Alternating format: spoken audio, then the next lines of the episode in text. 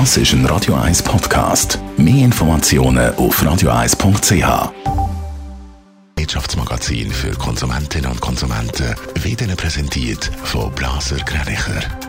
Wir beraten und unterstützen Sie bei der Bewertung und dem Verkauf von Ihrer Liegenschaft. blasergreinicher.ch Dave Burkhardt. Die Schweizer Hotellerie leidet wie erwartet stark unter der Corona-Pandemie. In den ersten neun Monaten von dem Jahr ist die Zahl der Logiernächte um über 40 Prozent eingebrochen, von knapp 28 Millionen auf noch 16,5 Millionen. Das zeigen die neuesten Zahlen vom Bundesamt für Statistik. Und trotz intensivem Werben gibt es auch bei den inländischen Gästen einen Rückgang bei der Logiernächte, und zwar um über 15 Prozent. Corona-Krise drückt auch weiter auf den Stellenmarkt in der Schweiz. Zwar gibt es eine leichte Erholung. Im dritten Quartal sind aber in der Deutschschweiz immer noch 15 Prozent weniger Stellen ausgeschrieben gewesen als im Vorjahresvergleich. Das zeigt eine Erhebung vom Stellenvermittler Adeco. Im zweiten Quartal sind Stellenausschreibungen gegenüber dem Vorjahr Corona-bedingt aber noch um 27 Prozent eingebrochen.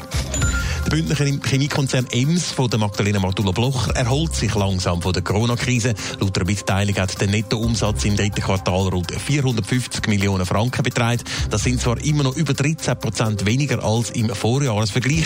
Im zweiten Quartal sind es aber fast 37 Prozent gehören zu den ganz unschönen Seiten der Unterstützungsmaßnahmen vom Bund in der Corona-Krise. Betrugsfälle bei den sogenannten Covid-19-Hilfskredit.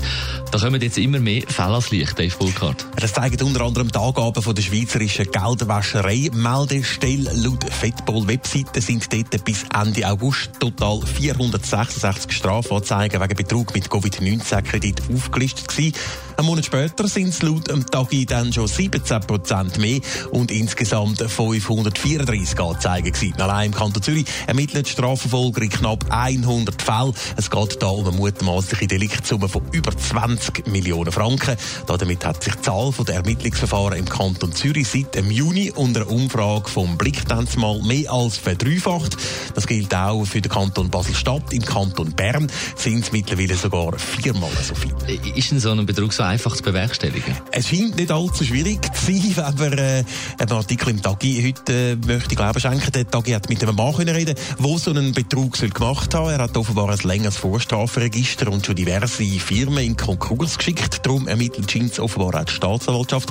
Gegen den Mann im April hat er dann ein Formular für so einen Covid-19-Kredit ausgefüllt für eine IT-Firma mit einem Fantasieumsatz von einer halben Million Franken. Und 20 Minuten später, richtig gehört, 20 Minuten später, später sei ihm dann ein Kredit von 50.000 Franken überwiesen worden, ohne dass er einen Betreibungsauszug von sich oder der Firma hätte müssen vorlegen Das Geld, das hat er dann fast komplett abgehoben und die IT-Firma in Konkurs geschickt. Aber er verspricht immerhin, dass er das Geld am Bund dann irgendwann möchte zurückzahlen. Bleibt einfach zu hoffen, dass das ähnliche Covid-Kreditbetrüger auch so sehen.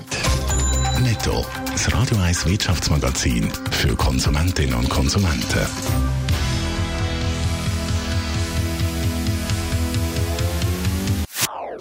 Das ist ein Radio 1 Podcast. Mehr Informationen auf radio1.ch.